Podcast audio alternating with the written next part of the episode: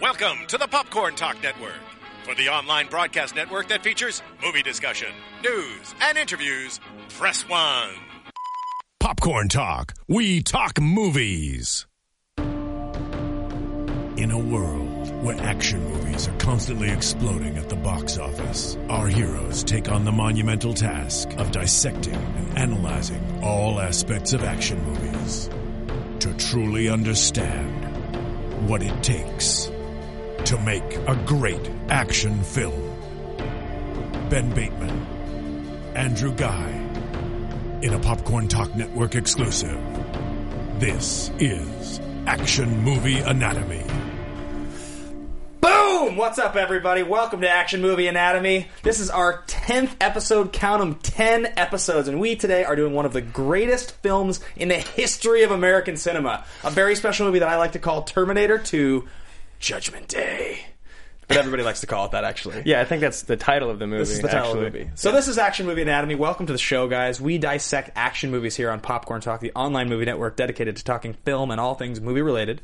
Uh, I'm joined today by my excellent co-host Andrew Guy. What's up? I'm so, so excited to talk about this movie. I love this movie. I haven't seen it in like 10 years. I watched it twice last night, so. Yeah, very exciting. And our very special guest, our, Andrew guy. our exciting and talented and wonderful director Ryan Brookhart, Where is he? That's me. a man that actually you go owns ooh, ooh? a life-size excited. Terminator endoskeleton in his home. Uh, we actually have a picture. We, we're just going to show you guys really quickly. be- you can yeah. you can see him standing next to his boy. Yeah, Uh, looking like a sitcom dad. This guy has Yeah. the coolest adult toy collection. No, okay, that. I actually do. Oh man, let's- can let's we show the cut? collection Can we of just start dildos. over? That's not it. No, toy there you go. collection for There you go. adults. Now, I'm the guy. I'm the guy on the right or the left. I'm sorry. you have no. That is the most adult toy he That owns in is his home. the biggest adult toy I've ever seen in my life. Um, so yeah, that's he's. That's the pull quote, I would say Ryan is overqualified to be our guest on today's episode. absolutely, at absolutely. least in some regard. So this this is a show where we talk about action movies, and, and they have to be of a base level of quality here to talk about them on this show. Absolutely. they have to hit four basic rules. So aside from being made after 1981, which is sort of the initial qualifier, and I did actually hear somebody arguing against that the other day on on Twitter. Somebody was engaging with me. Yeah. uh, but. That is the rule for now. Sometimes we step aside of these. The four rules are one, the hero always plays by their own rules. Rule number two, the hero and the villain are always the smartest people in the room. Rule number three, the movie is driven by a police, military, or political figure. And Mm-hmm. lastly, there is at least one explosion. I think the fourth rule seems to be the one that is always, Who made these rules? we made these rules. did. You, the two of you did. This is our show. All right, I'll challenge a couple of these oh, About this movie? about this movie? about this movie. Well, we'll get into that. But before we get into that, we're going to show the trailer. The trailer for Terminator 2 Judgment Day. Um, which is, you know, a, a, a pretty darn good movie as far as I'm concerned. Oh yeah. I mean, the trailers trailers weren't quite as crazy back then, but this one was still enjoyable.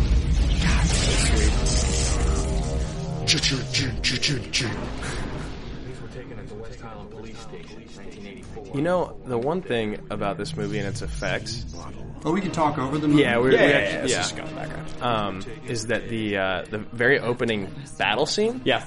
is pretty great still. Yeah, it is really Hmm. the good. war.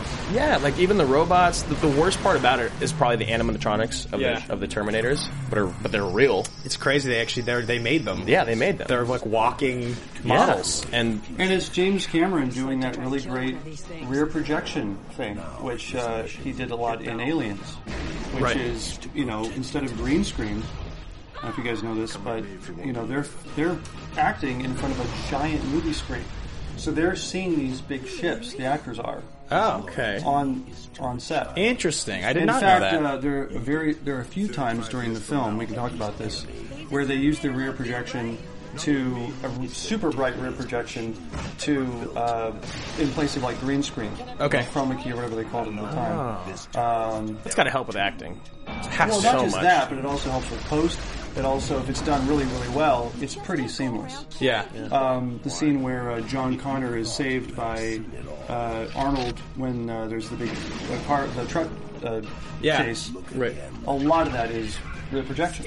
Interesting. when he not pulls know him off the that. bike. That's all rear projection. Oh wow, that makes sense. That does sound like a ridiculously dangerous stunt to try to pull the and kid. if you guys you yeah. know, go back and watch it, whoever watches it, you fa- pause it, you'll actually see it. But uh, in the uh, Blu-ray re-release, the Skynet release, they punched up the contrast a lot, and it's even more seamless than it was even at the theaters. Yeah. Anyway, there you go. Yeah, that's a good that's a good trailer. You know, It's good. It's amazing how, how awesome this movie is and how many great moments there are where like if they were to remake this trailer now, it would be so much better. oh, it'd be it'd probably be like a top ten trailer. Yeah, there's enough cool stuff in this movie that Well, there'd like be that boom, yeah. boom, Yeah, exactly. The- impending. you're talking about like, you're talking gong. about the signature Nolan, the bah, There'd be like ten of those, Yeah, and that's- everyone would yeah. be turning towards the screen, camera sort of down, looking up at him. There's actually a hilarious subculture of trailer recuts that you can find that like will take those. Oh, they're effects. amazing. The Shining is my favorite. I've never seen that one. My favorite is the Mrs. Doubtfire And that recut can as a pull up- horror movie. Yeah. Oh yeah, yeah. Well, The Shining you see. have to Shining is like download this those. happy, like feel good comedy. right. Yeah, Yeah, I have to the- look at that one. I saw that. there's a couple really good ones. One is Dumb Is and this Dumber. straight vodka? It's like- there- there's one. There's Dumb and Dumber like remade as like a as like a s- uh, psychological Uh, drama. Inception. Yeah, So- yeah, yeah. Really? I And haven't then seen this one. my favorite one, which is like super hilarious and like kind of childish, but it's from like a decade ago. I remember finding somebody like made this, except the theory is that Terminator he like comes to Earth and it's like it starts out like he was a gay Terminator, and it's like he ends up having like this like uh, this like forbidden relationship with John Connor, and it's like knew it was wrong. yeah, it's really dumb. But I it's, have this movie. I think. all right, in your adult film collection. All right, let's get into Ah, the show. Actually, I can't believe I slipped that up. So, guys, what we do when we start the show out is we Very good. all share a thesis she said. statement. Essentially, uh, we share a thesis statement. Uh, it's just a scene from later in the movie. We'll, we'll actually chat, chat about this later, but yeah, just kind of just play the there. background There's here. some rear projection. Okay. Okay. Um, not there. But uh, but so the first thing we There. do in this in this show is that we start out with a thesis statement, a bold statement, and uh, anybody who is watching, you guys feel free to chime in with your own thesis statements, your own bold statements. But this is like something that's, it shouldn't be too personal. Like this is one of my favorite movies. It should be something very strong, a strong idea, a strong statement. So I'm going to start with our guest, with Ryan.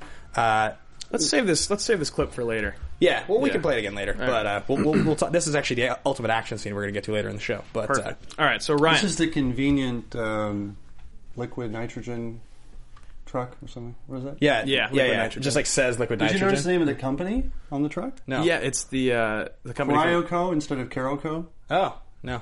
Mm. Look at that. Another little little tidbit. Little for you Easter guys. egg. Well, another little Easter egg.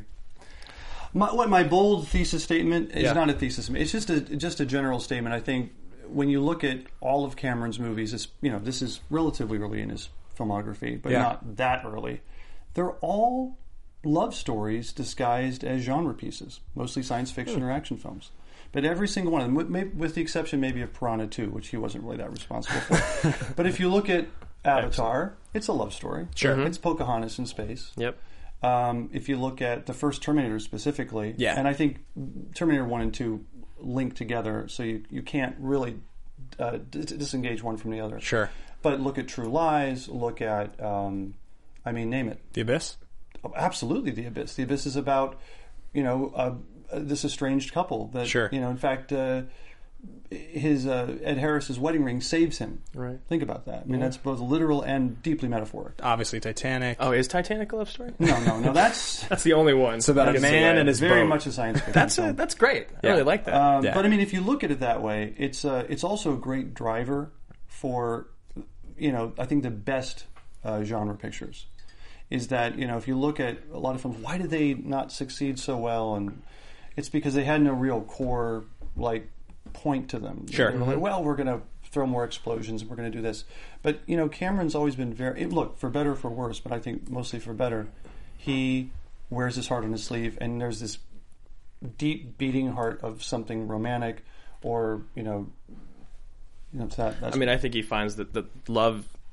The, I mean, love is something everyone can relate to. It's like the most powerful, driving, engaging force in the world. And if you can tie that into action movies, Right. If you can tie it into any story, it's going to make it better. I mean, like the Lord of the Rings movies, Gladiator is one of my favorite movies of all time. Like all these have underlying love stories in them to Right. make them so much better. Well, it is interesting too when you think about the fact that like uh, pretty much nobody compares to Cameron when it comes to financial success as a director, and you have to ask. I your- mean, Spielberg and Lucas are both incredibly successful directors. I mean, agreed, but like he's still.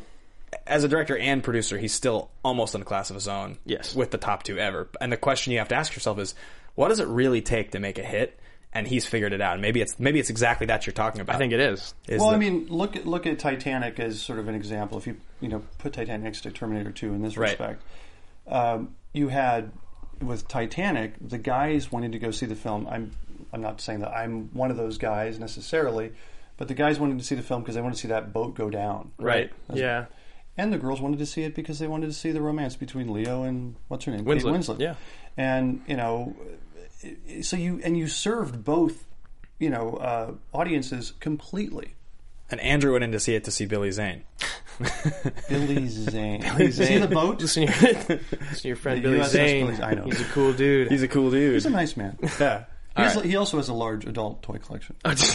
Let's let's move on to the elements of let's- this. All right. So my uh, thesis or my bold statement is that this is the best cast action movie of all time. I'm going to piggyback on yours. Yeah.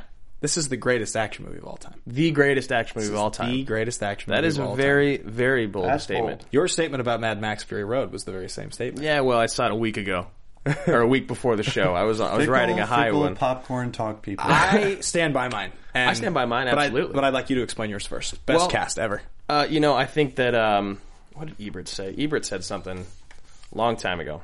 Obviously, when this movie came out, he goes, "Schwarzenegger's genius as a movie star is to find roles that build on rather than undermine his physical and vocal characteristics." Obviously, that comes with direction and writing Right. from Cameron, but you look at Patrick, you look at Hamilton, even Furlong. Yeah. everyone's pretty, and uh, uh, Morton, right? Joe Martin, yeah. They're all great in this movie. Yeah, they are. And and even the bikers in the bar in the beginning, the parents, his Yeah. uh I can never remember that guy's name, but his dad, he's the Oh, weasel in Air Xander- Force One. Xander, yeah, uh, Xander something. B- Xander Berkeley? Berkeley, yeah, Yeah, Xander Berkeley. They're all great. Everyone is cast so well in this Yeah. movie. I think this is the best cast action movie of all time. Well, they're iconic. They're iconic in memory. Uh, every every role, right? And that's that's got to be an indicator. You don't Hmm. Yeah. go like, oh, such and such should have played this or could have played it. It's like, so that so this will build on mine. So okay, you talk about favorite versus greatest. That's a conversation that you can always have when you're characterizing Right. sports or movies, anything anything that you're passionate about that people like to like rank. It's a totally different conversation. I can say my favorite movie of all time is Point Break, but Point Break is certainly not the greatest movie of all time. It just Mm-hmm. Right. happens to be my favorite when you talk about qualifying something as the greatest, it's almost like if you are going to put out a candidate from your political party to run for president, they can't just be an awesome dude. They can't just be a great guy who's done some cool stuff. They have to hit all these qualifiers. It's kind of like royalty. It's like if you're going to be the king, well, that's royalty, but but in the case of this, when you're talking about the greatest action movie, there's a number of factors that I think go into it. So casting, financial success, quality of acting, quality of plot, Critical reception. critical reception, Yeah. how it plays in memory. Does it, could- you know, it's like thinking about that mo- this movie now. You're like, everything about the greatest action movie of all time is in this movie. It Yeah. doesn't miss any of those those things that you would want to have on the resume if you were going to try to qualify it, like Hmm. putting it up against Die Hard or putting it up against I don't know, The Matrix or The Fugitive or something like that.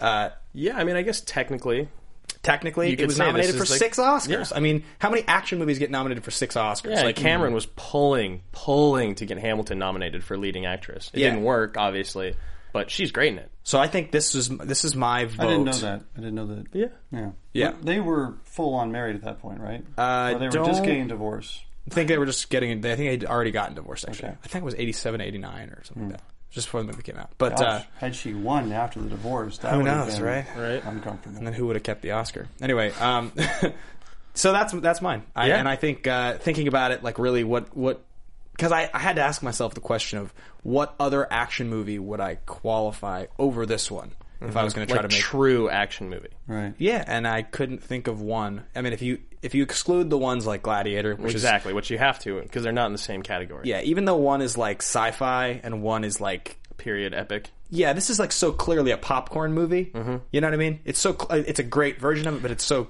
Well, yes, Uh, but I would say that the best action films are films that are not necessarily built as action films. Um, I'll give you a- an example. It's not an action film.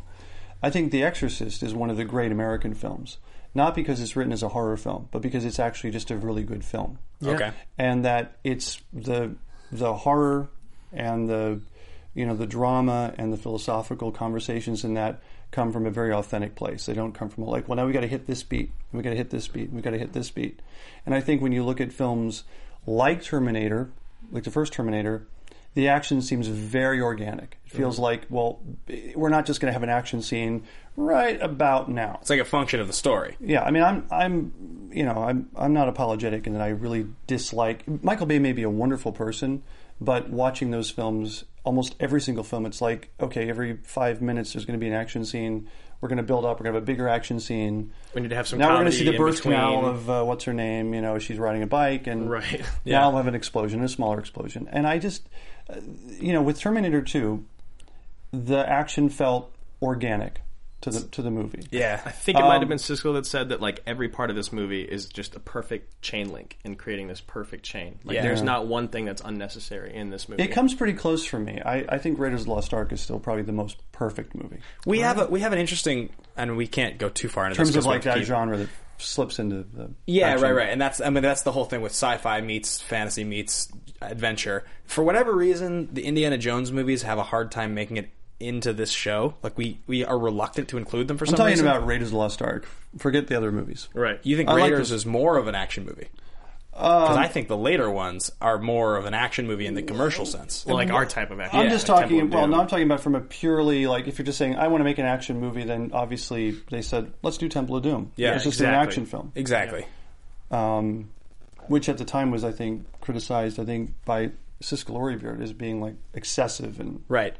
you know Well, fair enough. Let's uh, let's talk about our f- sort of favorite moments, we- our fist bump moment. This is another one that we like to have you guys follow along with. And if you do want to tweet at us during the show, if you're watching this live, or you or you do watch this and you decide you have your own opinion, you can you can hit me up at, at Ben Bateman Media on Twitter, Andrew, uh, at Andrew Guy on Twitter, G H A I. and uh, Ryan is a nomad. He doesn't uh, mess. actually I with do have social- Twitter. But he does have one. I'm- yeah, I am. He's got a ghost Twitter. It's uh, At Ryan Brookhart. yes, his name. You're just gonna like throw me under the bus there, Twitter bus. So please, if you have your own ideas, this is called fist big bump mess. moments, and this is uh, essentially you're watching the movie and you're like something happens, and you may be alone sitting on your couch, and you look around and you're like, Are you pumping your fist? is anybody else seeing this right now? Is anybody else seeing this right now? This is so awesome. Uh, and that's a fist bump moment. It can be kind of anything. Can be a small emotional moment, anything at all. So uh, I am going to jump in with my own first because we started on that side last time. And what I'm going to say is uh, the music in this movie, the opening Ah. frame. So Linda Hamilton gives Hmm. her she gives her opening monologue, and she talks about the three billion lives were lost on August 27th, 1997, or whatever it is. And then it's like, and it fades into the flames, and it's. Oh yeah.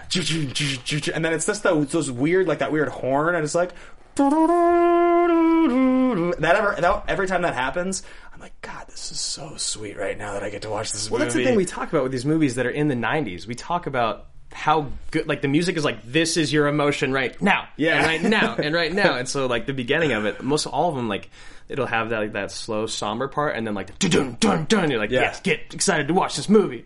and actually, the sound effect of the the big drums, I believe it's the composer hitting frying pans in his house recorded. They're not Yeah. actually drums. They use that for the, the, the sound effects in this I movie used to and the know things what, that they what is do. he? What, what's his name again? Michael is not Michael Caine. Um, is his name Who the co- the the composer? I can't remember off the Slash. top of my head. Oh Yeah. my goodness! We'll look it up. Popcorn talk. We'll Figure that out. Fails in this moment. Um, so my fist pump moment Yeah, is when you're you're you having that realization that oh my god, the two Terminators are about to meet. Yeah, in right, the right. mall. You see one of them walking. You see Arnold walking with the flowers. And you see Patrick coming in like in the in the cop suit. slow mo. Yeah, and and another thing about him is when he goes and talks to the parents. Yeah. he's so good. Yeah. it's like the sweetest, most believable. Like, oh, this guy's just a nice cop. and a little pedophile thing going on. Little- That's a good little- looking a little kid. creepy, It's good yeah. looking. You know, Can I if keep a this cop picture? says that, I'm like, whoa, whoa, whoa, whoa huh? What? Yeah, and he said, and he, what's he say? He's like, there's a big big guy here on a motorcycle. He's like, I wouldn't worry too much about him. He, get- he like stops And they for a clearly second. don't really though. care. Yeah, yeah. They're like, They're "Oh, like, whatever. okay. Uh, but yeah, it's that moment when you're like they're about to meet for the first time, their Yeah. first battle. It's like, yeah, it's so sweet. I, I also just, it's such a great epic moment where he, he opens and the flowers come out and he's got the Oh shotgun. yeah, slow mo. Slow mo and Robert Patrick get down. It's just so good. I love this movie so much. Down, Yeah, I agree with you. That's great. All right, what down do, you, here. what do you got? Fist pump moment. Uh, it's when uh, Sarah Connor gets the upper hand. It's the moment when uh, uh, is it Dougie? I think it's Dougie, the the order who licks her Oh, face. yeah, yeah, yeah. Oh, that- she hits him with the nightstick. Which is real. From that, Yeah. From, yeah, well, she was, was super pissed at method during that whole yeah. Um, from that moment up to the point where she encounters uh, the Schwarzenegger. T eight hundred again, Yeah. the entire movie switches, and her character goes from you know like the long hair, her literally her hairstyle changes. She's Yeah. pulling her hair Yeah. back. You see her face.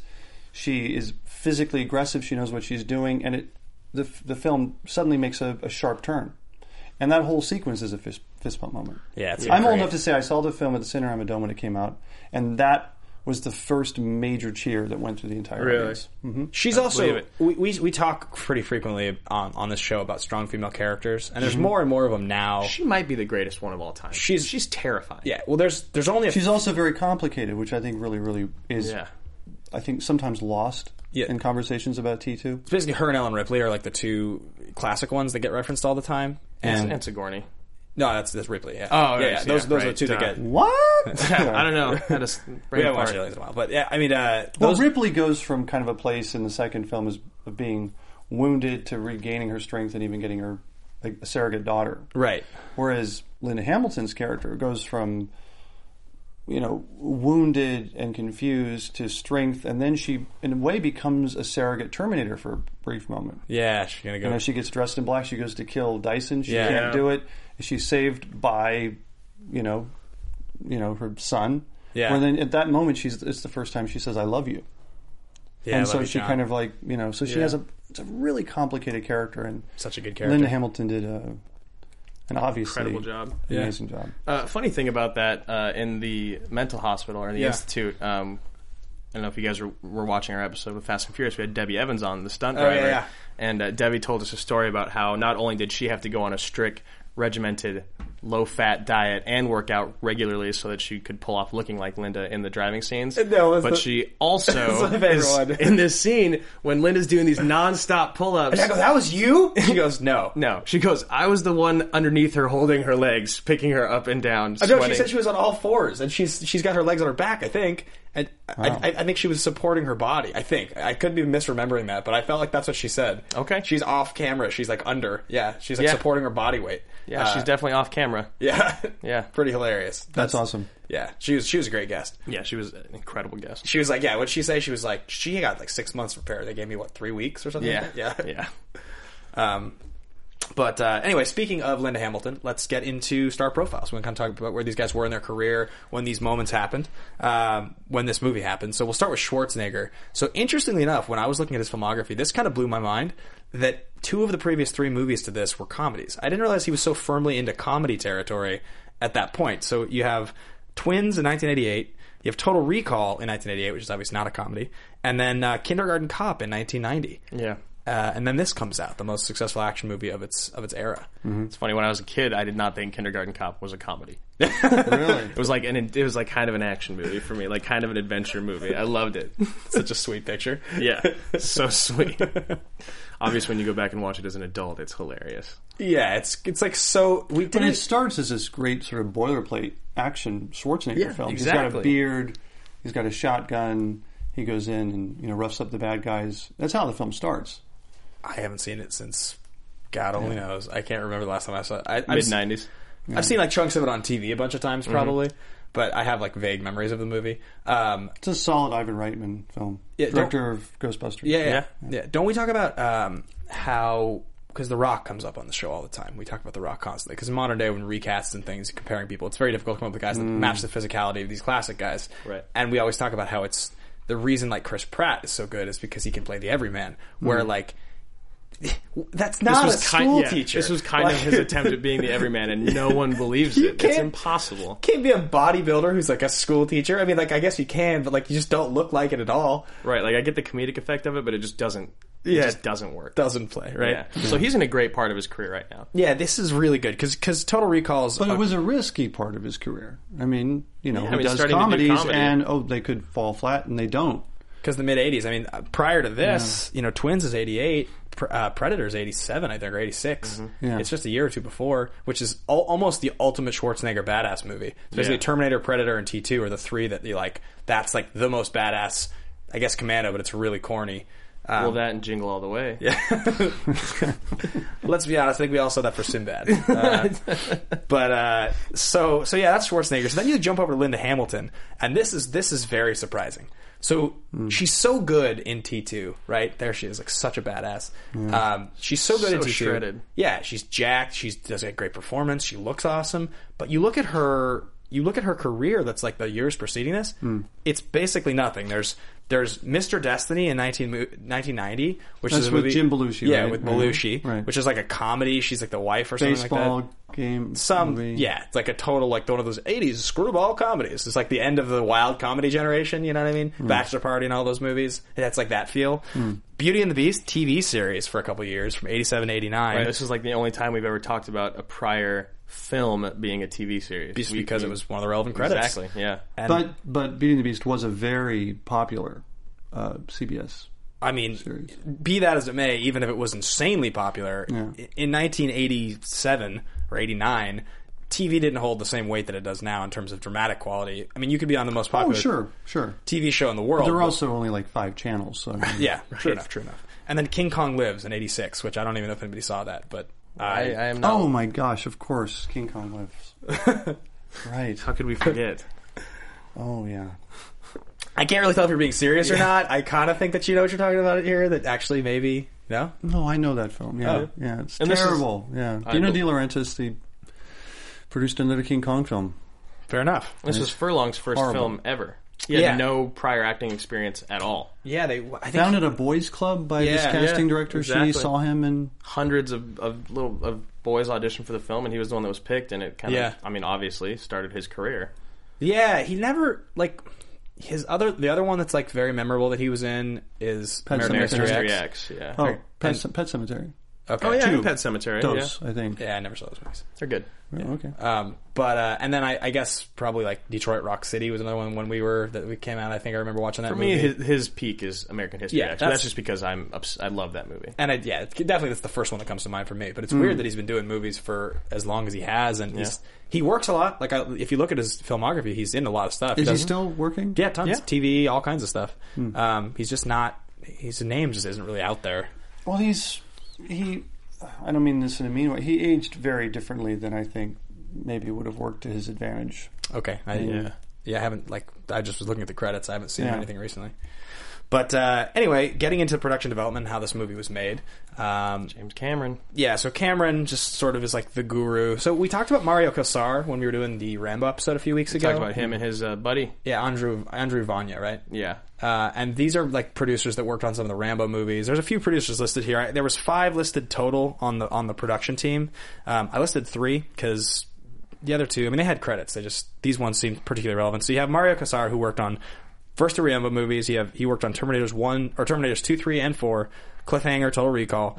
Gail Ann Hurd who worked on the first three Terminator movies. Armageddon, Aliens, and then Cameron. Um, and they're relevant because Casar obviously was a big action movie guy in the 80s and he was working with Schwarzenegger on Total Recall. In a weird turn of events, basically Schwarzenegger was like, "Hey, Cameron wants to do another Terminator movie, but the rights are owned by this other company partly, and this company's going bankrupt, so they can't get the money. You should just buy them out, get the rights, and let's make this movie." Yep. And so Mario goes, "Okay, that's a good idea. I think this probably we can make another Terminator." He must be movie." incredibly wealthy.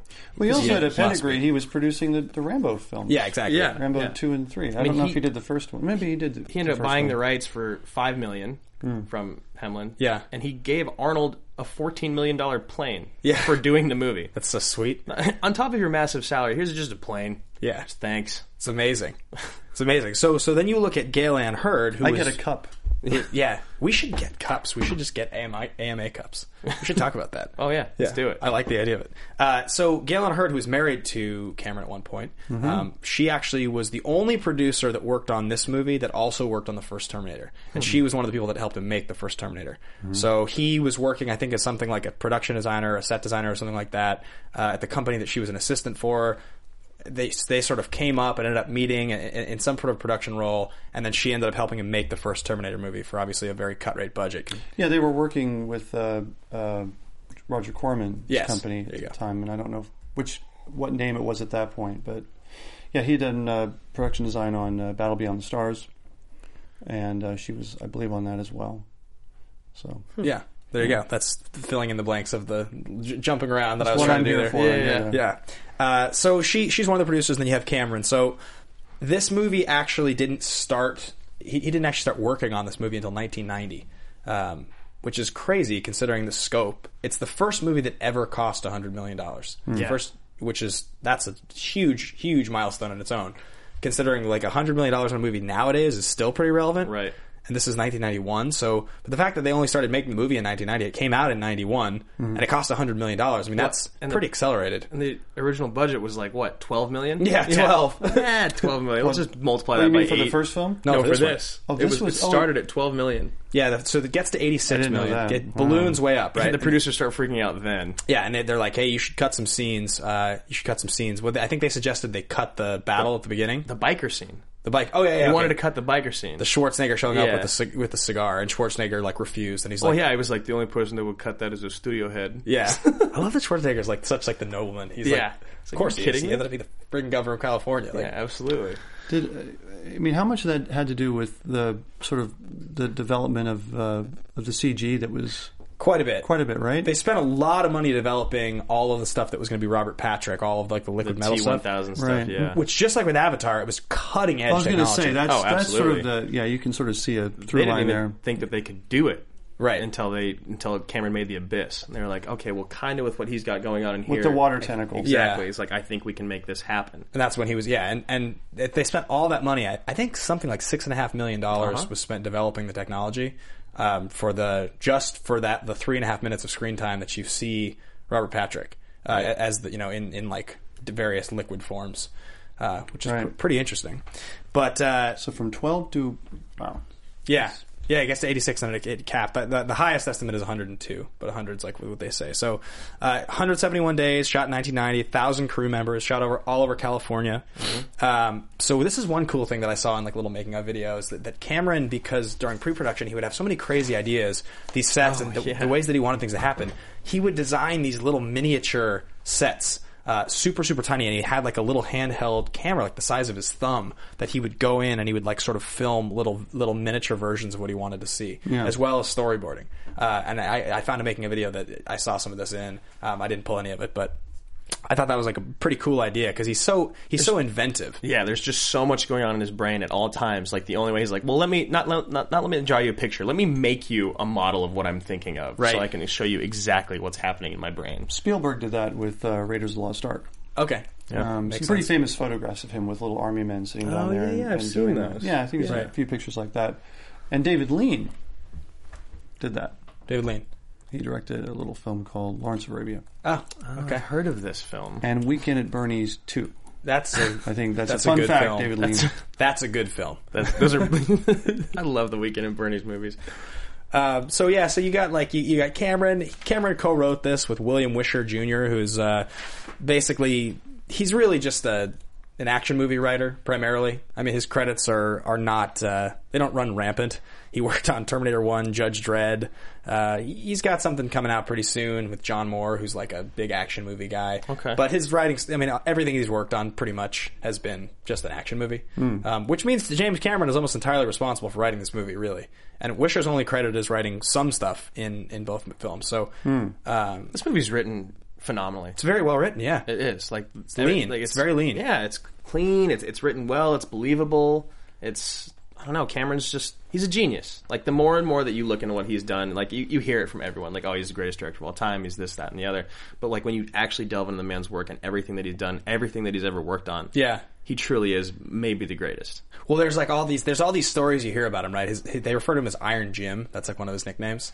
Uh, and on set, he's in- incredibly demanding. He has a temper on set, but you know that's just just while working. Right. But apparently, because he just his vision for what he wants the movie to look like is so particular. He wants it to feel this certain way uh, that he gets involved in everything. So there's pictures of him. There's even pictures of him touching up Schwarzenegger's makeup. I mean, there's one sequence in the in, in like the making of this movie where Schwarzenegger was in the chair with like repaired Terminator makeup for 35 days in a row, and it would take Yeah. it somewhere between two two and a half and four hours every time. And then even Cameron would see, and, oh, I now I need to fix this, and he'd Right. get in there himself. I mean, he's not a makeup guy.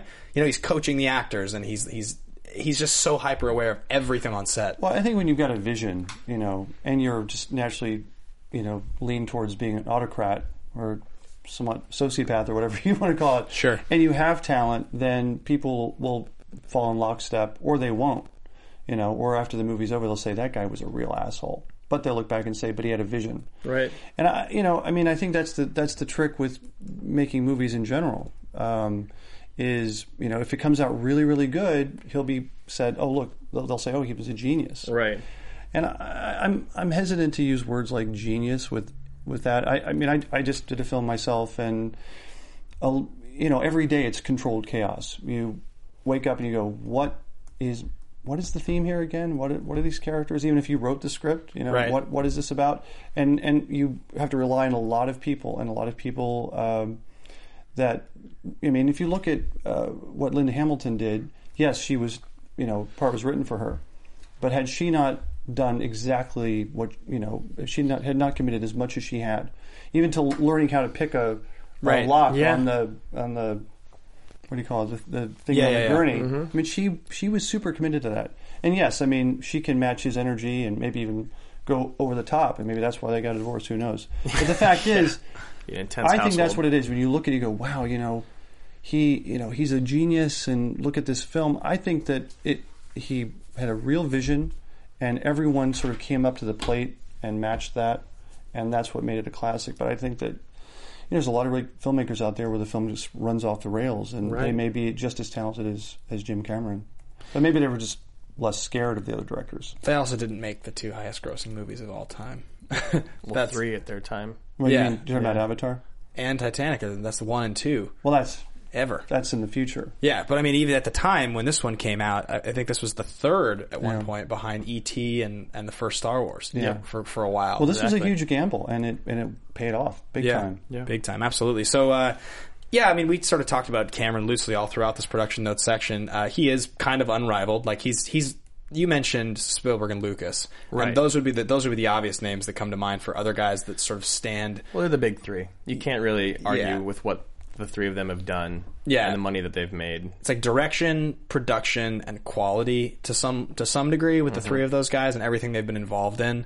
And they, they do sort of represent. It's it's not like to say, for instance, somebody like Scorsese, who's like Yeah, I mean, or, or Aronofsky or Paul Thomas Yeah. Anderson. Like, there's these other incredible directors. Yeah. But it's not on the same scale. Yeah, I mean, and the guys that have like, who, who else could we think of who's been movie, making movies for like thirty or forty years like that? Like, yeah, like Scorsese or I guess Coppola's kind of way way past his prime now, but like other guys that Well, have if you look I at, mean- I mean, if you look at Coppola, I mean, he's you know he's followed, I think his his vision, right, and at some point he got tired of making these really big films. He started making very small, personal films. yeah, And you know, do people see them? A lot of people don't see them. Are they good? They're very personal, Right. So they're going to polarize people, um, but they're not necessarily built to be crowd pleasers. They're not necessarily built to be, you know, big tentpole films. I guess And I think to that extent, Coppola is very unique. And I don't think he ever tried to do that. ag- agreed. I, I guess my point was the guys that stick within the studio model and they are making those big movies and they keep making them for long. Lucas times. would not like you saying that.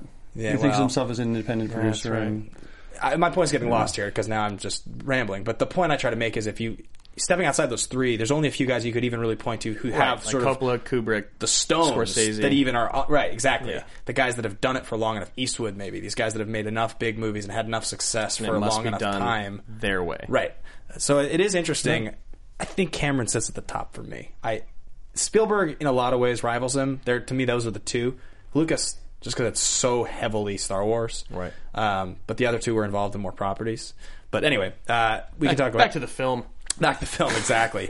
um, i- i- interesting note though about Cameron is that you know he he went to school to wh- what was he going to be? He was going to be a doctor or something like that. He went to Cal State University, He was a engineer? No.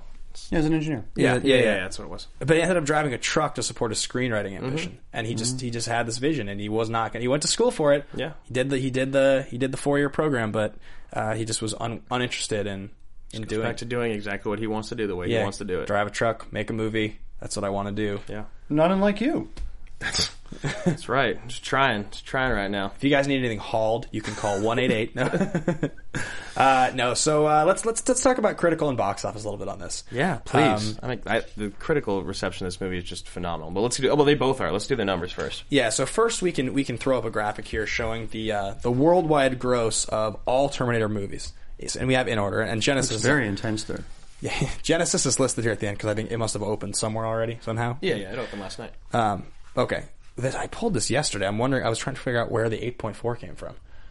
Who knows? European, or I think it, sh- it oversees it. Okay, yeah, yeah, like the time difference or something, maybe. Like I, I don't know. But anyway, pr- primarily eight million dollars is not uh, does not stack up to the other ones. Yeah, we'll talk about the movies that have been out for more than a day. Yeah, exactly. Uh, so T two is you know by a long shot the highest grossing. Funny that T three is the second highest grossing Yeah. when T three is arguably the worst. I haven't seen Genesis yet. I've heard horrible things, but Have you? yeah, I've heard pretty bad things. Interesting. It's- I think it's tomatoes. It's like fourteen percent Terminator 3, Rise of the Machines, you think of as the worst. of the. Tr- I mean, I would have to watch that and Salvation back to back again. But I Uh-huh. remember at least there were like moments in Salvation that I was like, "Oh, this is cool," and there were a lot of moments where I was like, "This is just lame." But C three, I recall just watching the whole time, just being like, "This is not good."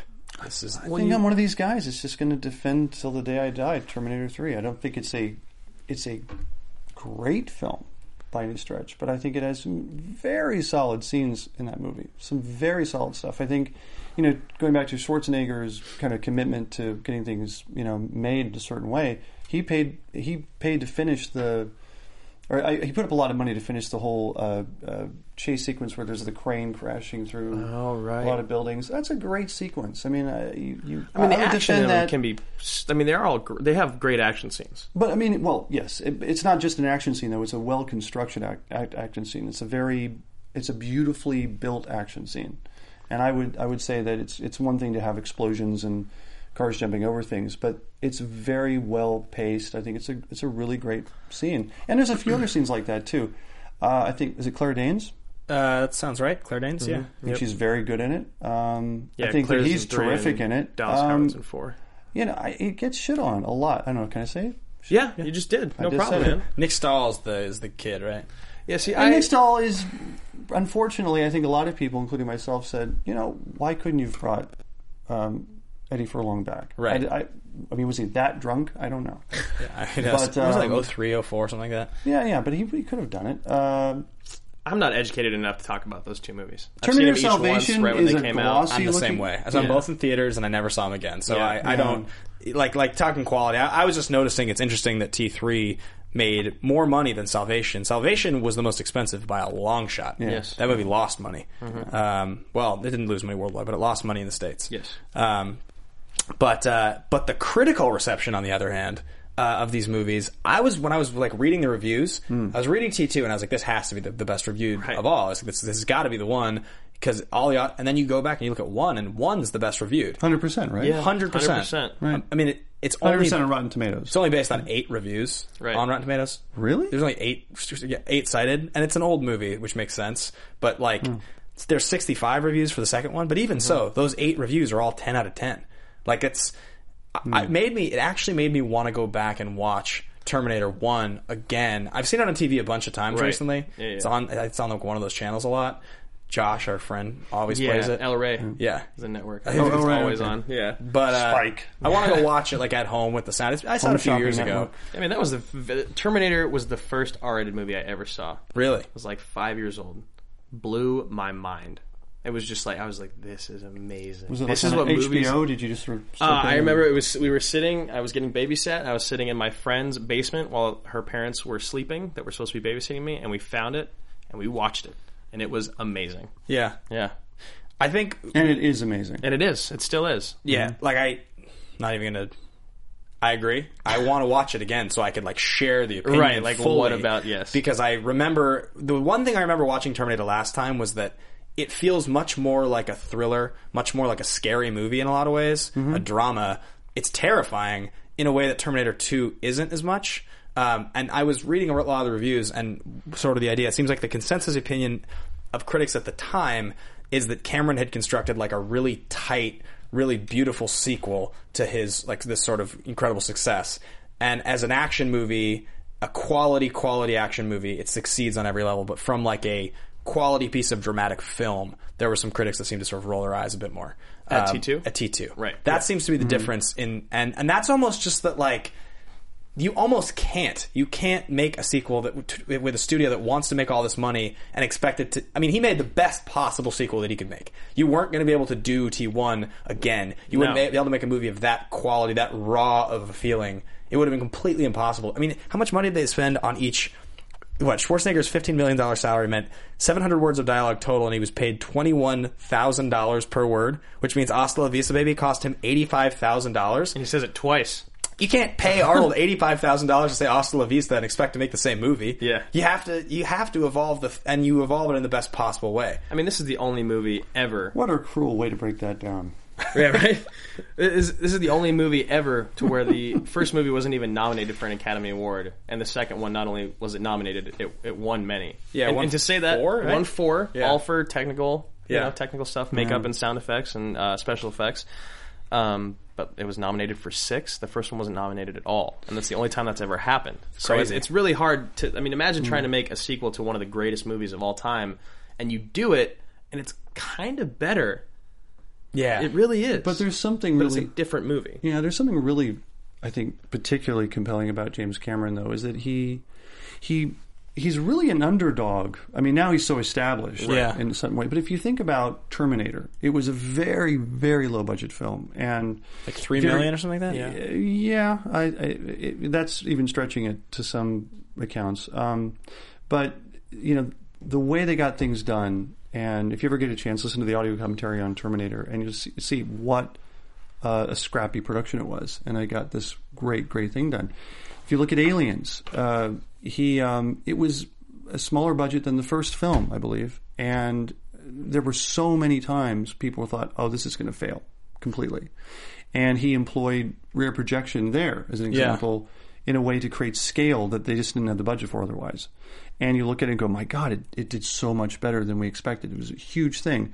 And so he had this sort of def- kept defying expectations and built this amazing career. And now, of course, he's a su- super established Right, superhero guy. But movie. even then, when Avatar was being made, people thought, "Oh, this is going to just collapse on its own weight," It's funny too if you and look it at becomes so huge. Yeah. And now you're like, "Well, I guess you can apply the same." Attitude about Cameron to even this scale. It's like he's just going to go balls out. if you look at Alien versus Aliens, it is kind of a similar conversation to Terminator versus Terminator 2. It's it's a very very similar process because Term- because Alien is a gritty, scary movie in Mm-hmm. space that is that is qu- it's quieter and there's just you just see the one alien. It's more of a thriller, And or a yeah, horror it's- movie, yeah. exactly. It's more of a thriller. And Aliens is a full tilt action movie, Mm-hmm. bigger set pieces, just kind of generally. Well, the Explosions, tagline was aliens. "This time it's war." yeah, you know? yeah, yeah. Um, Yeah. It's funny, it- Cameron. See, we we talk about those rules at the beginning of the show. There are some movies that you're like, well, we we have to do the movie. It feels like this show so much, but it doesn't necessarily fit the rules. Aliens is a movie that it's it's kind of difficult to apply it. Yeah. I mean, the villain is an alien. It's she like it just Well, also, uh, uh, Car- uh, was it Burke?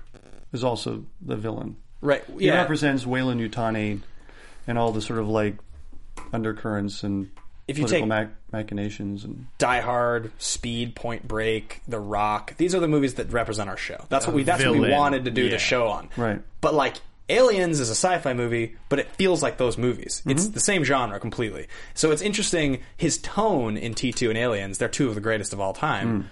And that's just him. That's Cameron. That's his vision. It's so big, but it's credible, but it's dramatic, but it's awesome. There's expl- right? I mean, it's it's just like the we did Jurassic World. Yeah. There isn't like I mean, there's always like that kind of villain.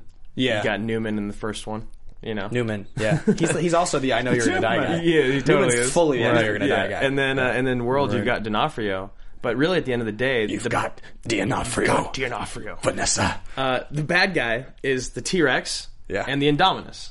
You know, so it is hard to classify that in our show, but it's like you have to do these movies, Right. Well, and I feel like we should Well, do I mean, aliens. the T Rex is a great is a villain. hero. well, in Well, the in in this the, one. the most previous, Right. recent Yeah. one, Yes.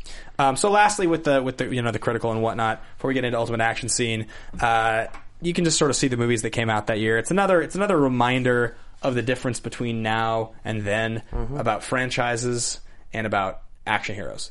And obviously, Terminator Two being the highest grossing movie it count it's, it's counterintuitive to the rule, but Robin Hood, Beauty and the Beast, Silence of the Lamb, City Slickers, Hook, Adam's Family, Sleeping with the Enemy, Father of the Bride, aside from Naked Gun two and a half, once again, eight out of ten are not pieces, not sequels or pieces of franchises yet.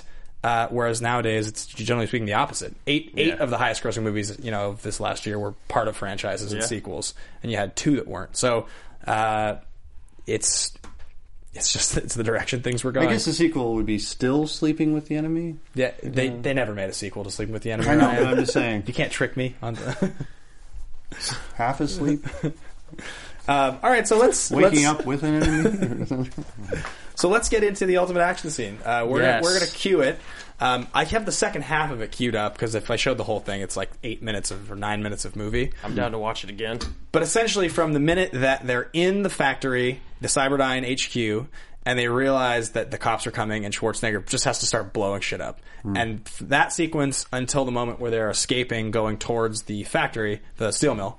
Um, that's just sort- I sort of stretched that whole sequence out in my mind as one piece. Um, so we, we have them actually on the freeway here, uh, running away because Such a there's great scene. Yeah, there's some I really love that they keep using semi trucks because they're terrifying. yeah They're, yeah they're, they are. Like if, In- if you're getting chased by a semi truck on a motorcycle, yeah Okay, first of all, if that bumped his motorcycle in the uh, ravine, Yeah. he would have he would have immediately died. yeah right right just just it's just the motorcycle Just spins- gone like a kid on a little bike. Yeah.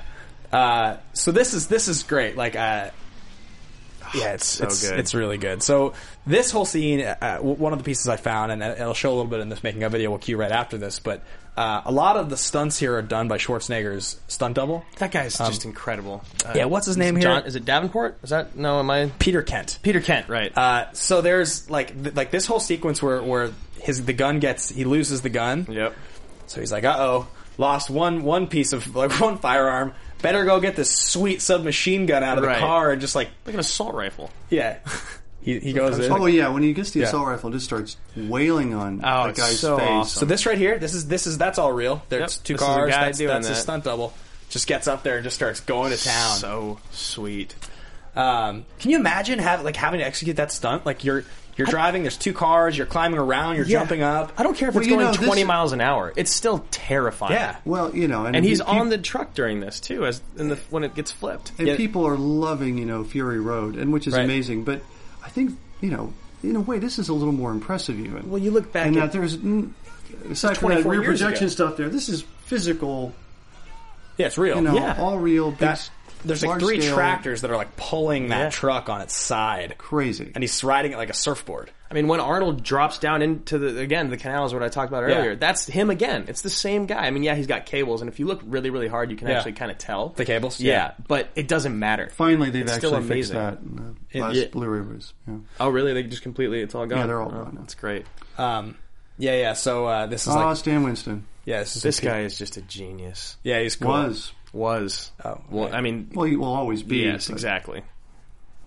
But uh, yeah, so this is like that, that's like a th- this is like when they're in Cyberdyne, and, and basically you know he just this whole thing where he's walking and getting shot up. So that's like a prosthetic Schwarzenegger. Yeah, that's not him. yeah, Yeah. It's an animatronic It was it's made an to be animatronic destroyed. model Yeah, there you go. That's that's it right there. um, that they designed to destroy in the scene. And I, I was trying to figure out why. Like this, this is all pretty funny. happening? Yeah, and he's talking. He's like, "Hey, smile a little more."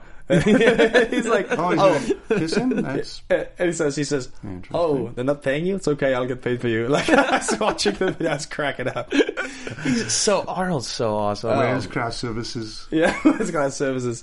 I want to tell a quick story on the, on the show. This is going to No jump Maria? off. This is going to jump off subject just a little bit, but uh, I know I've told you this story before. But my, my older brother years ago used to drive a bus in Aspen. He was uh, Oh, yes. and he was learning to drive like a shuttle in Aspen, and he he had this instructor who was teaching him to drive the bus named Hans, and he's this Austrian dude, this little skinny Austrian dude who's like a chain smoker and just always wore like a black pants, black shirt, hair slicked back, smoking cigarettes, kind of like Dieter from uh, Mike Myers from the SNL sketches. and he totally talked in the accent. He had the Australian accent, and my brother was learning to drive the bus, and there's this giant brake that you have to use on one of these things called a retarder. Uh, and my brother was really reticent to use the retarder because it was like made this Retarder. big loud sound. You see where this is going. It would make this big loud sound, and, and he was really hesitant. And Hans would like stand there with like his hand on my brother's shoulder as my brother was like driving the bus, and he'd be like, he'd be like, It's okay, it's okay. Don't be afraid to just give it a little more Atara. It's okay. Do it, come on. It's Do it. okay. Full Do of it. Atara. Don't be afraid to just give it a little more Atara. So we- we've been saying that to each other for years, ever since he told me that story. Just made me think of it with the Schwarzenegger. You have to pull on the retarder. yeah, pull the Atara. It's Atara okay. two. It's okay. Got the minigun do from it. uh, And from the Predator. gun. Yeah, it's the same. It's They the call same it the minigun, right? retarder. Exactly. Yeah, it's the physical. It's the same one. So they they actually they blow a building up here. This is real. Uh, The it's- third floor, right? They, they built a third Yeah, they floor. built a Yeah. false third Blew it- floor. Yeah. and blew it up. But uh, you know, it's it's in like Fremont, California. The building's still around. Yeah, yeah. Um, so everybody's standing around, just like just like let's just just push this button. Yeah. Just explode the building. Yeah. There's a, a- Uh, you know they took uh, took 11 cameras to get that shot right and get it cut together well. Did you did you see there was over a million feet of film shot for this movie? No, I didn't a see that. million. Wow, That's just in- incredible. Imagine being the editor. All right, here you go, man. That's insane. Um, yeah. So, so speaking of you know like that that thing, and then also when when the helicopter's chasing them, and it like the helicopter goes under that overpass. Yeah. Um, that's so that's real. Yep. Um, but the camera guys didn't want to shoot it. They refused to shoot it because they thought it was too dangerous. This, I'm not gonna get killed for this movie, bro. So the pilot, uh, what's his name, Tamboro, right? Mm-hmm. Charles A. Tamboro was willing to fly it, and Cameron got on like a truck with a camera himself to shoot the shot because nobody would shoot it. Exactly. That's how committed Iron Jim is to his cause. That yeah, that that that when I read that, I was like, wow, this really has won me over. Like I already loved Cameron, Yeah. but I kind of had like this thing about Cameron. I don't know what it was. Right. it's like this. I don't know. You know, like when someone Right. talks about something so gr- much and how great it is, you kind of are like, well, well, what, what about this? What about that? Sure. But when you read about this movie and what he did, Yeah. and, and that alone, just having the balls to like, okay, Yeah. I might die being a camera guy on my own movie. And we can say, wow, Iron Jim. However, it could have been film tribute to say, oh, yeah, that idiot killed died. yeah, In that right. scene. So, Crazy. you know, there's a fine line. Oh, see, see right there? But Yeah, yeah, yeah. Like that's it's, all weird. Okay, It's interesting. I, I, it makes me want to go back and, and, and watch it. But of again. course it would be. Child service would be like, Yeah, I don't know "Mm, about don't all know." Oh yeah, that. let's just Yeah. let's just put Eddie Furlong on a it's thirteen year old on a bike and we'll just have He doesn't him. uh, care. Yeah, interesting enough about him actually. Uh, I'm sure you guys read the same Oh, thing, yeah. but that because he aged during production, his voice changed. Hmm. They most of his his audio in the movie is ADR. Um, almost all of it, in fact, yeah. was done at the end of the film. Uh, the only stuff when when I think he's talking about why do humans cry. Yep. Uh, and I they- heard about. they wanted Was it to, a girl what that did it? The, a woman that did his? No, he went back and did it. Oh, they he just did it changed back- the oh, pitch I see, on okay. it. because his voice is lowered, so it's like, and he he's visibly Yeah. aged at, during production. Like Yeah. the scenes in the desert, He's very young. he What's looks this? younger. Um, which one? Looks like Trace. to Oh, me. it's yeah. Well, we'll, we'll get to that. I'm just- Didn't you direct a movie called Trace? I did. That's right. Look at I can't wait to talk about that. Um, all right, so that that's pretty much the ultimate action scene. We're we're uh, great. as per usual pushing an hour getting to the categories. Hey, I mean, we got to do it, especially with a movie like this. If you if we're going to talk about other movies for 80 minutes, you got to talk about T2 for a while. it's the greatest movie. Of, it's the greatest action movie of all time. So It, that's what you said. Yeah, that's what I think. So let's go over favorite lines, guys. I I know we each Favorite have one. lines, But once yes. again, if you guys are watching, please chime in. I, I'd love to hear your favorite line. Mm-hmm. Uh, yeah, yeah. What do we, what do we got here? Uh, well, let's let our host go first. Or, I mean, our guest go first. No, actually, I'd like to hear you. Okay, fair. like to I'll hear- do that. Yeah. Uh, I don't know why, and, I, and they keep coming back to it over and over, and it gets a little more in depth. But the first time I heard it, I, I laughed out loud because it's delivered perfectly, and it's just great. And it's when Arnold goes, "What's wrong with your eyes?" Yeah, he looks back at him. I don't know why. I just love it. It's like this intense moment, and it's, So you it's like, laughing at his performance there. no, I I love his delivery. It's like the perfect timing and delivery for the line, and it's it's it's a great little moment to break up like this this like it's a sad moment between him and his mom. Yeah, it is. and it's it's one of the few moments of comedy in the film that is just like perfect. Yeah, and I don't usually go with comedic lines for my favorite line. It's a good line. I, I'm between two. Originally, the line I was going to use is, the, is where he's talking about. Um, I think Edward Furlong says something like, "We don't make it, humanity." I mean, and he goes, "Your like your people have a tendency to destroy themselves or something like that." he's like, "Major bummer." Yeah. Um, th- I was going to use that line, but I like. It's almost more like laughable because that's that's a theme in, in Cameron's movies. It's the whole like society's arrogance over you know whatever. Um, the one I actually went with because I think it's so badass is when Sarah Connor is escaping from the mental institution. Oh, such a and great she's, scene. Mm-hmm. She's got like the roto rooter and she's got the needle up to what's Mister Pr- Doctor Anderson. Doctor Is it- Prick, What's his What's his name? Doctor something. Anyway, I wanted him to die so bad. Yeah, I hated it. broke my arm. uh, but he's uh, she's got the, the, the and, and they're like they're like oh Jesus, and she's coming up and like just easy Connor. She's let she's like let me just never gonna happen Connor. And she's like she's like what she say? Uh, she says something to the effect of like. You know, like we're all gonna die. You know, I believe it, so don't fuck with me. And it's like, Yeah. it's just like so intense. She, She is so intense. yeah, And I then just- he's got that great delivery. He goes, "Open the door." Open it Yeah. up. Yeah, I just very love that. deep. I just love because she's she's in the previous like you know, the last time you saw her, she's like, I don't believe it anymore. I, you know, and you know that she's lying. Of course, she's like, I, I don't see the visions anymore, and she's just like, you know, you know, we're all gonna die. You know, I believe it. We're all screwed anyway. Yeah. don't mess with me. Yeah. I'll kill him. It's great. Um, yeah, it's this one. Uh, When she breaks his arm, he's like, "You broke my arm." He's like, "You have 216 other bones in your body." That's one. That's one, yeah. that's a good line. Yeah. What do you All got, right. Ryan? Use the retarder. Yeah. it's my favorite It's line okay. in the movie. Do it. Come on, just You use have the to listen retada. very close for it. Use the retada. It's it's just the most ridiculous line, uh, and it doesn't really fit into anything. But when, at the end, when he's just beaten to shit, he goes, "I need a vacation." Yeah. Oh yeah, that's great. You're like, okay, where did that come from? From But kindergarten cop, I believe. Yeah. It says the same thing. yeah, well, does they, it? You say the same thing. Yeah. Same line. So He is that was- literally? Is that because I've always thought it's so it- silly, it's so out of character, but why not? what it was is You that know. it was in the film. e- Everyone thought it was ad libbed. Arnold wasn't sure if he should say it, Right. Uh, because of Kindergarten Cop, but it is in the original script. I need a vacation. Okay. Yeah, It's like comic relief. It is a weird line. It I is. Uh, agree with you. I just think it's it, it everything sort of stops for just a beat, and you're like, oh right, okay. Maybe that's the only. In fact, that might be the only flaw is that one line.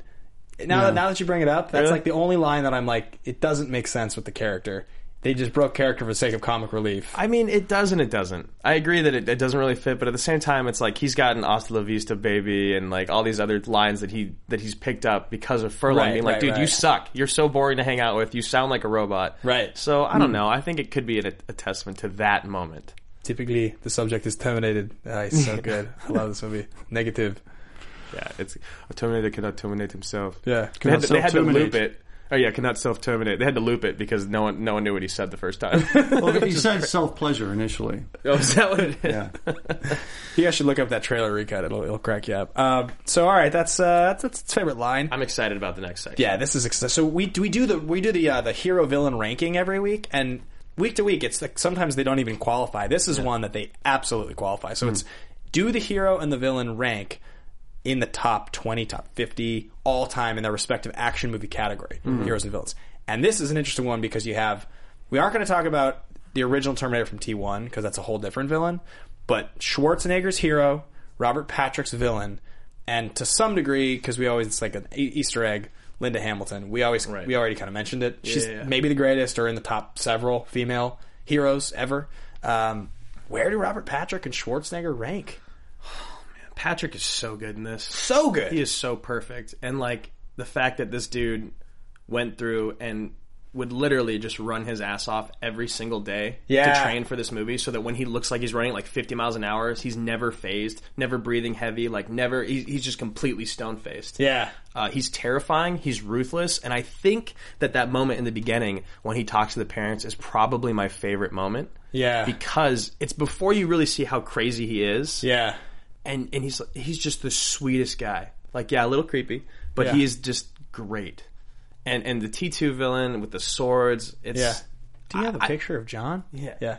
oh what a good looking child. Like Yeah. his delivery is just excellent. Good looking kid. Yeah, I I wouldn't worry about him. yeah. I don't know, man. I got to put him in the top twenty, top Mm. top fifteen. I go top 10. Yeah, I might even go top 5. I could believe it.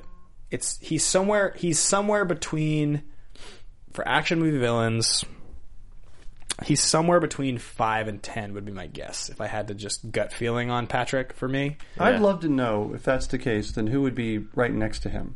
Well, this is, Villain-wise. we talk about this every week. We need Is- to make a visual Well, because I'm- there's so many. we do need to make a visual because now we've referenced enough of them. I'd love Yeah. to see where we where we each put everybody and like where that So, no- chart. so not next to, but like in the ballpark. What would be next? of the to? action movie villains. Yeah. Um, well, Gary Oldman in Air Force One is, is up there. He's he's like a Yeah. great one. We've talked about him before. He's definitely a top ten. Ed Harris and The Rock. Ed Harris and The Rock is another one that for me and Hans Gruber. Where's Hans Gruber? Hans in all Gruber. this? Yeah, yeah. Hans in Gruber's a there. great action movie villain. Absolutely. He's one of the great ones. Um, you probably have to go with the original Terminator in the first Terminator as an action movie villain. Totally. Uh, as one of the all time greats.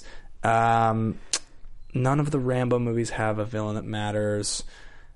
I mean, yeah, we're just, we'll start to go down this road and ramble, but I mean, that's essentially you start. That's the company. It's it's the guys because what always happens is basically the villain in the best ones of these almost always is a guy that if that performance existed in a movie that wasn't an action movie, it would be like Oscar worthy. loosely awards worthy, Yeah. right? Like that's like where we look at Ed Harris and The Rock. The reason we love him so much is like if it wasn't in The Rock.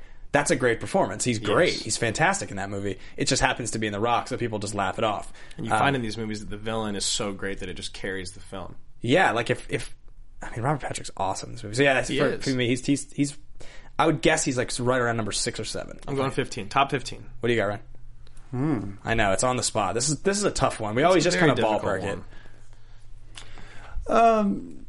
I think that you know, I mean, he's a essentially a silent, you know, villain. He speaks very few words. Yeah. Um, it's a it's it's a very physical performance, uh, and he does an amazing job with that.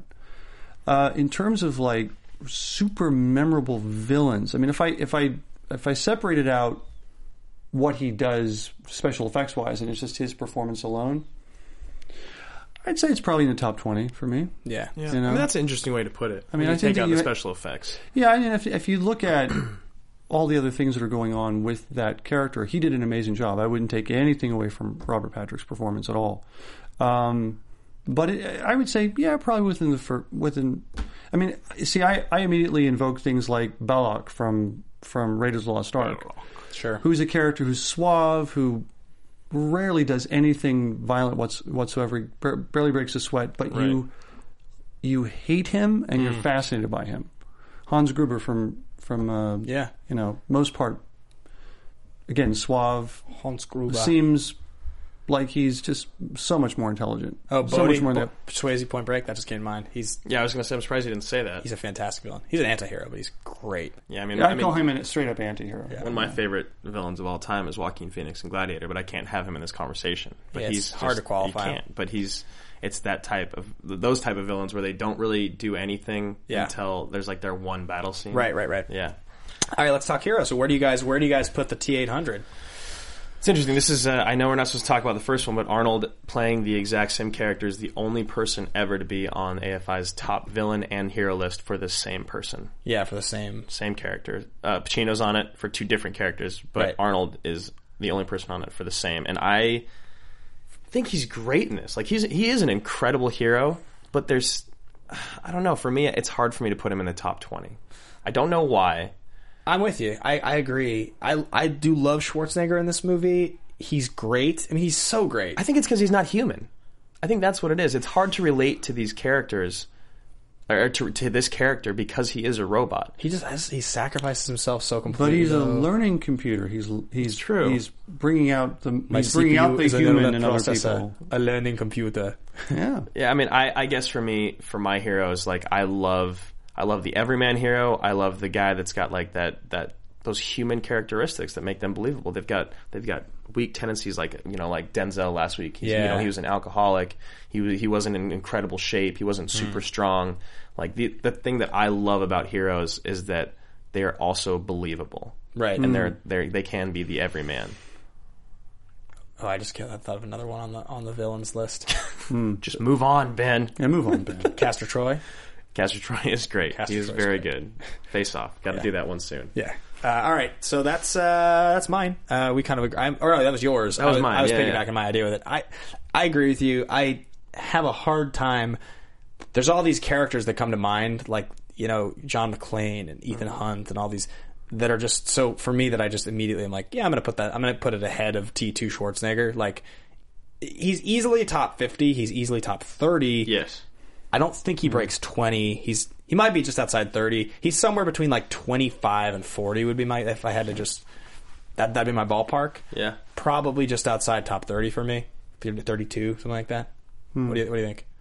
I, I'm very different here. I, I, I can't disengage my childhood memories of Schwarzenegger with any of these things. For me, he's in the top five. Oh wow. That's excellent. Um, no, I mean it's it's it's him. It's you know seeing him off camera, his humor, seeing it come out in scenes in you know Terminator or you know whatever the film might be.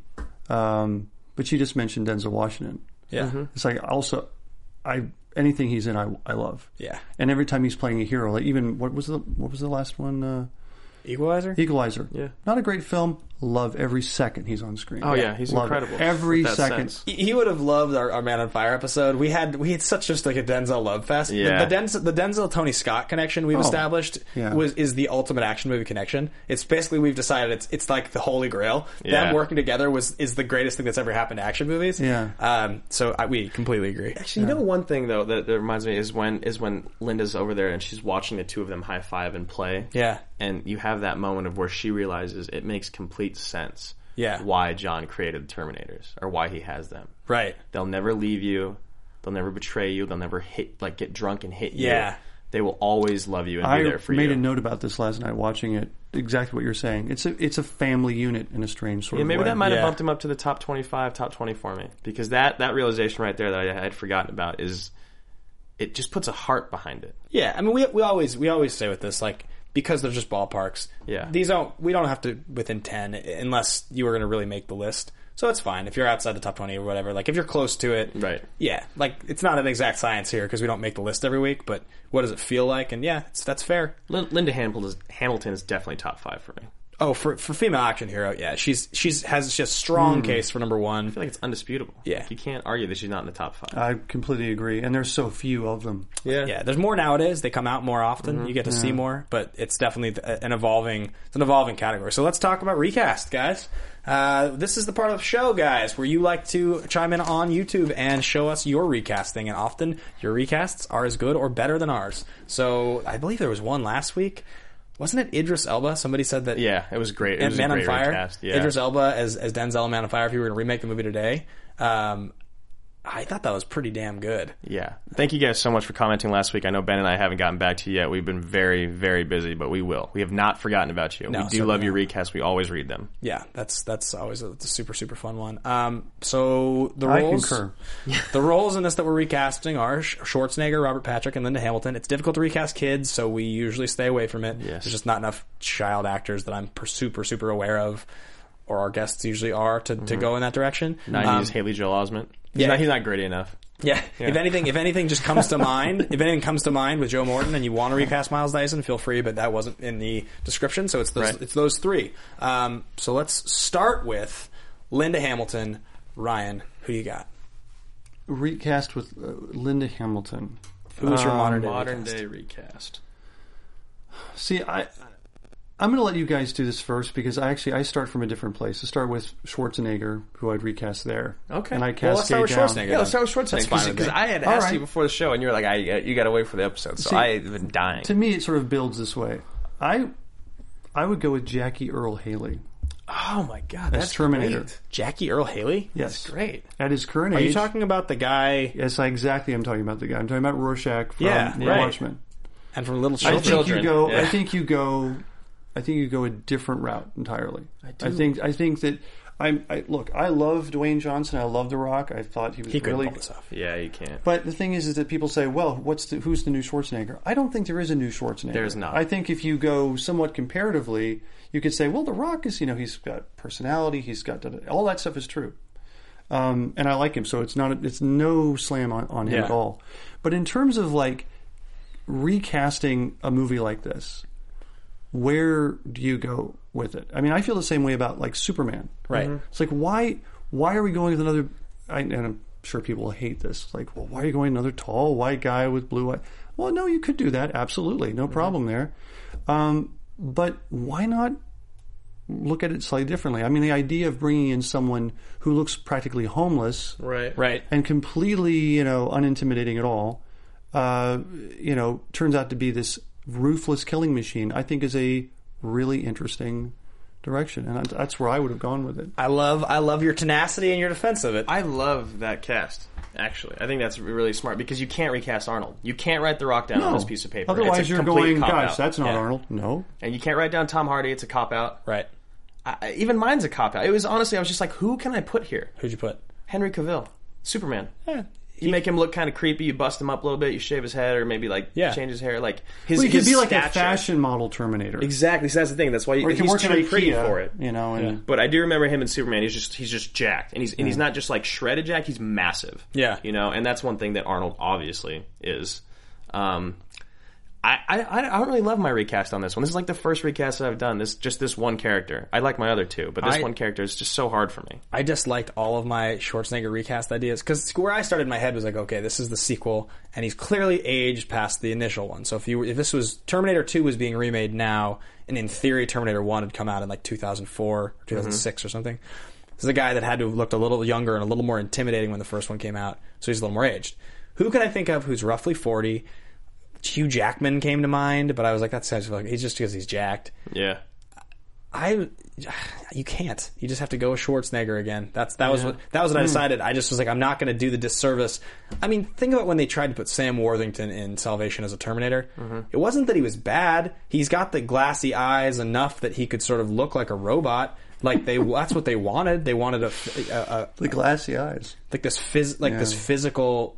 And it's fine, but it was completely unmemorable. There is no Schwarzenegger, just Hmm. Right. like you said. You I mean, that's can't- why he's in Genesis. yeah. And it's just so anyway, that that was where I I, I didn't. I, I skipped the Schwarzenegger recast. You know why? I know I'm interrupting our recast, but while we're on the topic of Gen- Genesis, Yeah. we do have some friends that do a show here, Bayman. yeah, absolutely. Uh, the Anatomy of a Movie folks. Uh, they do a lot of new releases every week. They'll, they'll cover several. And I know that next week they're going to be covering uh, Terminator Genesis, which is, I haven't seen yet. It's just came out, what, you said last night? Uh, yeah, I believe it was released last night. Yeah. small release. Um, so you know it goes big this weekend, and they will be covering it next week. So please check their show out. Uh, they do a great job, and you can get some current Terminator information when that one comes out. Yeah, So- that's why I, I did will, two I two will. this Check week it is out. because of the release and uh, Anatomy of a Movie is a great show. So Yeah. check it out. Let's get back to recast. I'm sorry to interrupt. Of course.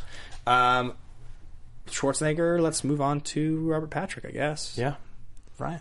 No, No, you. you know, Go. I'm going first on this You one go. because I love mine. And we I- went with the same We one. did. We had to. This And- is the most obvious, It is. right? It's the most obvious, and he's just he would he would be so perfect. There's Right. literally not anyone else. Like there's other great guys that could play this role, but in my mind, no one could do it better than Michael Fassbender right now. Completely agree. He's the guy. Like He's- he, and it's yes. a cop out because of Prometheus, because he's an evil robot. Right. Exactly. but like the look, the seriousness, the evil, the intensity, the just all of the things that made Robert Patrick so good. It's like Fassbender is the carbon copy modern day version. Yeah, and he could be he'd be clean, like good. He'd be like a clean, like Perfect. believable cop. Give him the same haircut, yeah, he's just ruthless. cop uniform, Yeah. totally physically believable. Yeah. What do you got, Ryan? Well, I mean, I didn't have anyone in particular, but I like what you're. I like where you're going with this because to me, if you have again, uh, th- you'll understand why I'm saying top down from Schwarzenegger. Yeah. If you go Jackie Earl Haley, then you can say, well, now the sky's the limit because if the villain is handsome, Right. and really, you know, if- if you go say Henry uh, Cavill, is it? Yeah. Yeah, that's for the Terminator. Yeah. you know, almost go through who are the top 10 like heartthrob, you know, mid 20s, early 30s guys. Oh, Yeah. And really the sky's the limit. You can play it any which way you want in that respect. As Gosling- long as they Gosling sort of could play fit- it. Gosling could do it. Yeah. uh, why not? Yeah, he'd you know, be good. as, a, as an interesting counterpoint to that. Now, now we're in completely uncharted territory in terms of what the audience audience's expectation is. Fair. That's where I would go with it. Okay. Uh, for Linda Hamilton, I went and I. This feels a little bit of a cop out because I just saw her be such a badass, but I went with Charlize Theron. I just think Ah, yeah. at her age now and what she did in Mad Max and like. It just feels right. It, I'm imagining all of the physically intimidating things that Linda Hamilton did, and I'm thinking about all the crazy and the awesome and the sunglasses and the guns. Yep, and yep. I'm just imagining Charlize Theron doing all of it, and it totally plays for me. Just, I think she would just knock it out of the park. Yeah, hundred percent. Yeah. Should be great. Um, I had a few. I went. I went Emily Blunt first, and I Always, immediately every- had to every retract week. it. Yeah, because I'm like, I always use Emily Blunt. I just love her so much. Edge Um, of Tomorrow did such wonders for our belief in her ability to just yeah. be such a Just badass. just a killer. Yeah. Uh, I went because you, you did remind me about the whole age thing, and Emily Blunt is she. Even though she could have a thirteen-year-old kid, she doesn't look like she would have a thirteen-year-old Yeah. kid. Even though he's nine in the movie, um, I went Julianne Moore. I like if that. you could get her to work out like like Linda Hamilton had to do for this movie. Yeah. Six months of intense like jujitsu, boxing, like Yeah. cardiovascular, no fat diet. Julianne Moore could totally pull this off. she could. That's very weird. It is right. No, no, because that's who I was going to pick. Oh, really? High five. Up That's top. very weird. Boom. She's intense. Down now. low. Down low. Two. Oh, that's a callback to the movie. Yeah.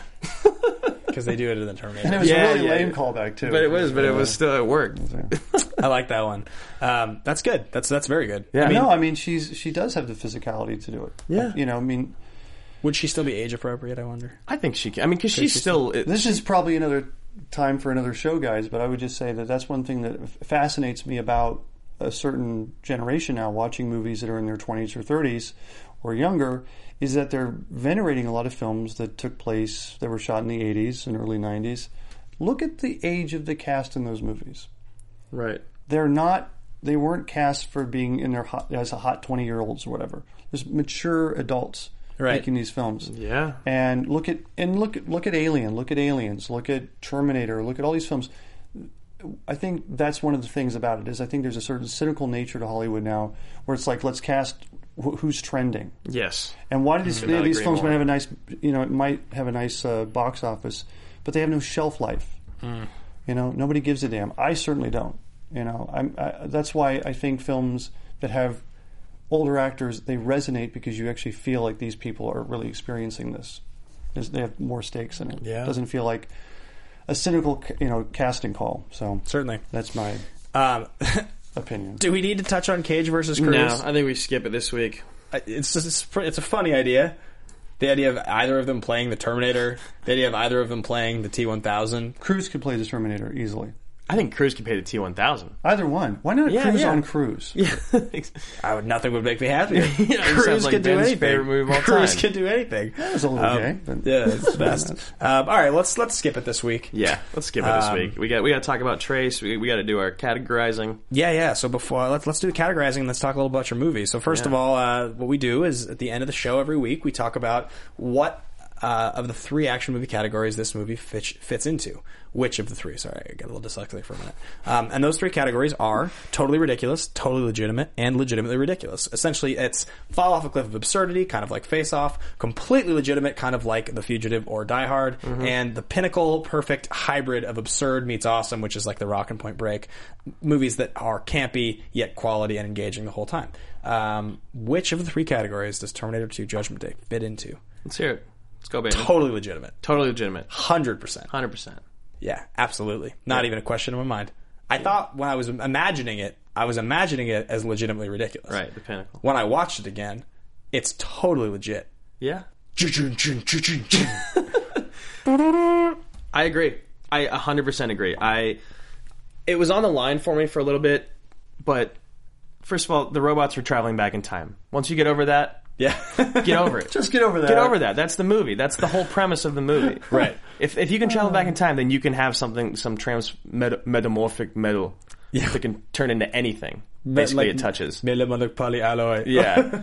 Uh, so I was flirting with that line, but I do have to go totally legitimate. Yeah, that's me. What about you, Ryan? I just think it's a hybrid of legitimate and ridiculous. So I think it's totally legitimate and sometimes ridiculous. So, you so have- the middle category. So legitimately ridiculous. yeah, yeah. You go to the middle. That's fair. I was I mean, close. That's our favorite category anyway. the best category. I, like I said, in memory, that's what this movie was to me. I Mm-hmm. just watching it again, I just it, I bumped it up. But truthfully, the ones that fit the middle category are usually the most entertaining. This for me, just for whatever reason, it's just some tonal choices that Cameron makes. I think that make it that way. And Yeah. one of them is the "Bad to the Bone" song that comes out at the very beginning, which had Yeah. already been overused in another film. Um, and then like "I Need a Vacation." There are moments in it Right, that you're yeah, like, there- that's see, those are you're, the li- things you're that make winking me. to the audience in a way, and it it, it kind of changes the tone for me a little bit. certainly, agree. certainly. That's my. Um, all right, well, you know, before we wrap today, we want to talk to you a little bit. You have a movie coming out this fall, I have a film coming out in October. uh, so tell us a little bit. uh, Let's let's run the trailer. Let's really run the quickly. trailer. Let's watch it. it's a very short teaser trailer. Yeah. very Yeah. short. for Trace. Trace. Judgment Day. I'm a huge horror movie guy, by the way. Confirm your message. I, I can hear you. Can you hear us? Do you guys hear that? It's like a voice. broadcast outside of this world. Actually, the sink is awesome. That's just for us. Because you see, you open the door. It makes sense. It makes sense. There is no Liz. Leave us alone. John! Somebody help, please. Amanda.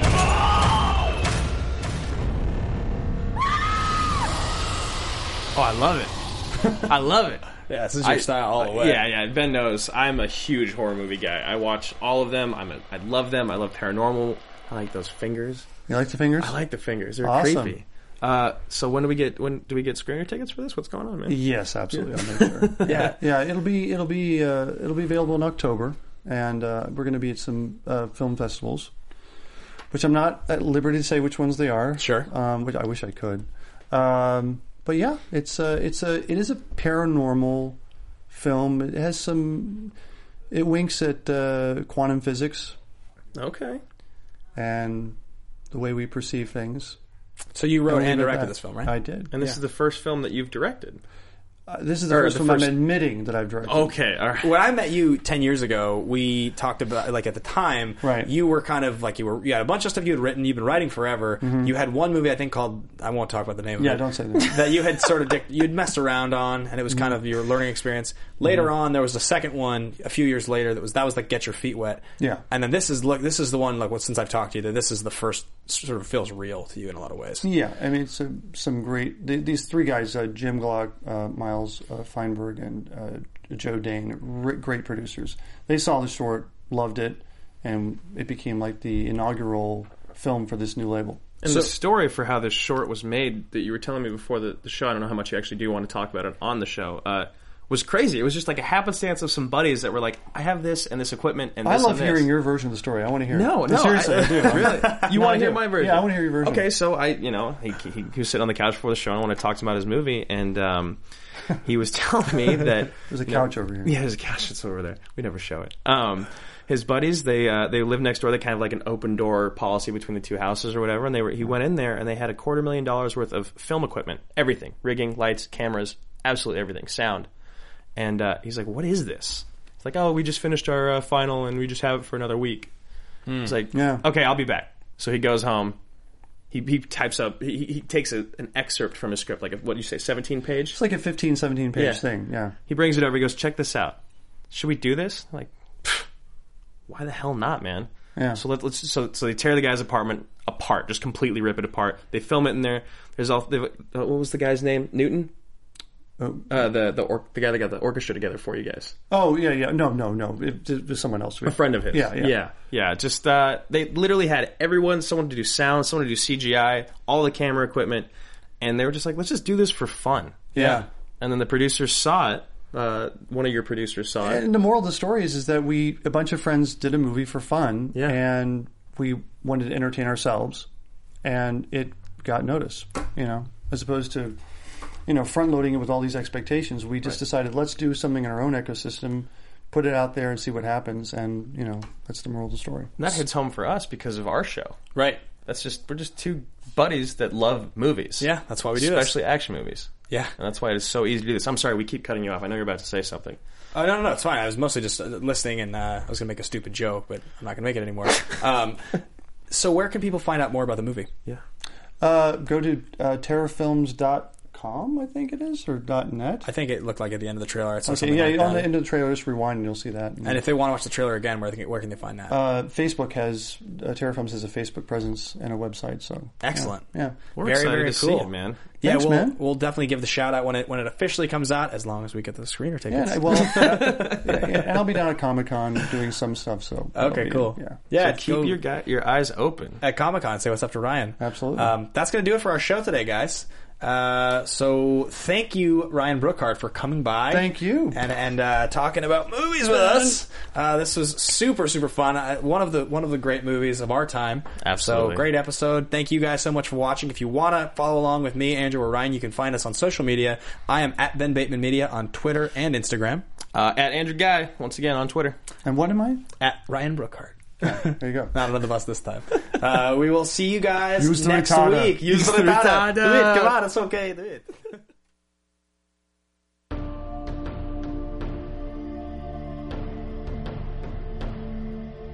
From producers Maria Menunos, Kevin Undergaro, Phil Svitek, and the entire Popcorn Talk Network, we would like to thank you for tuning in. For questions or comments, be sure to visit popcorntalk.com. I'm Sir Richard Wentworth, and this has been a presentation of the Popcorn Talk Network. Views expressed herein are those of the hosts only and do not necessarily reflect the views of the Popcorn Talk Network or its owners or principals.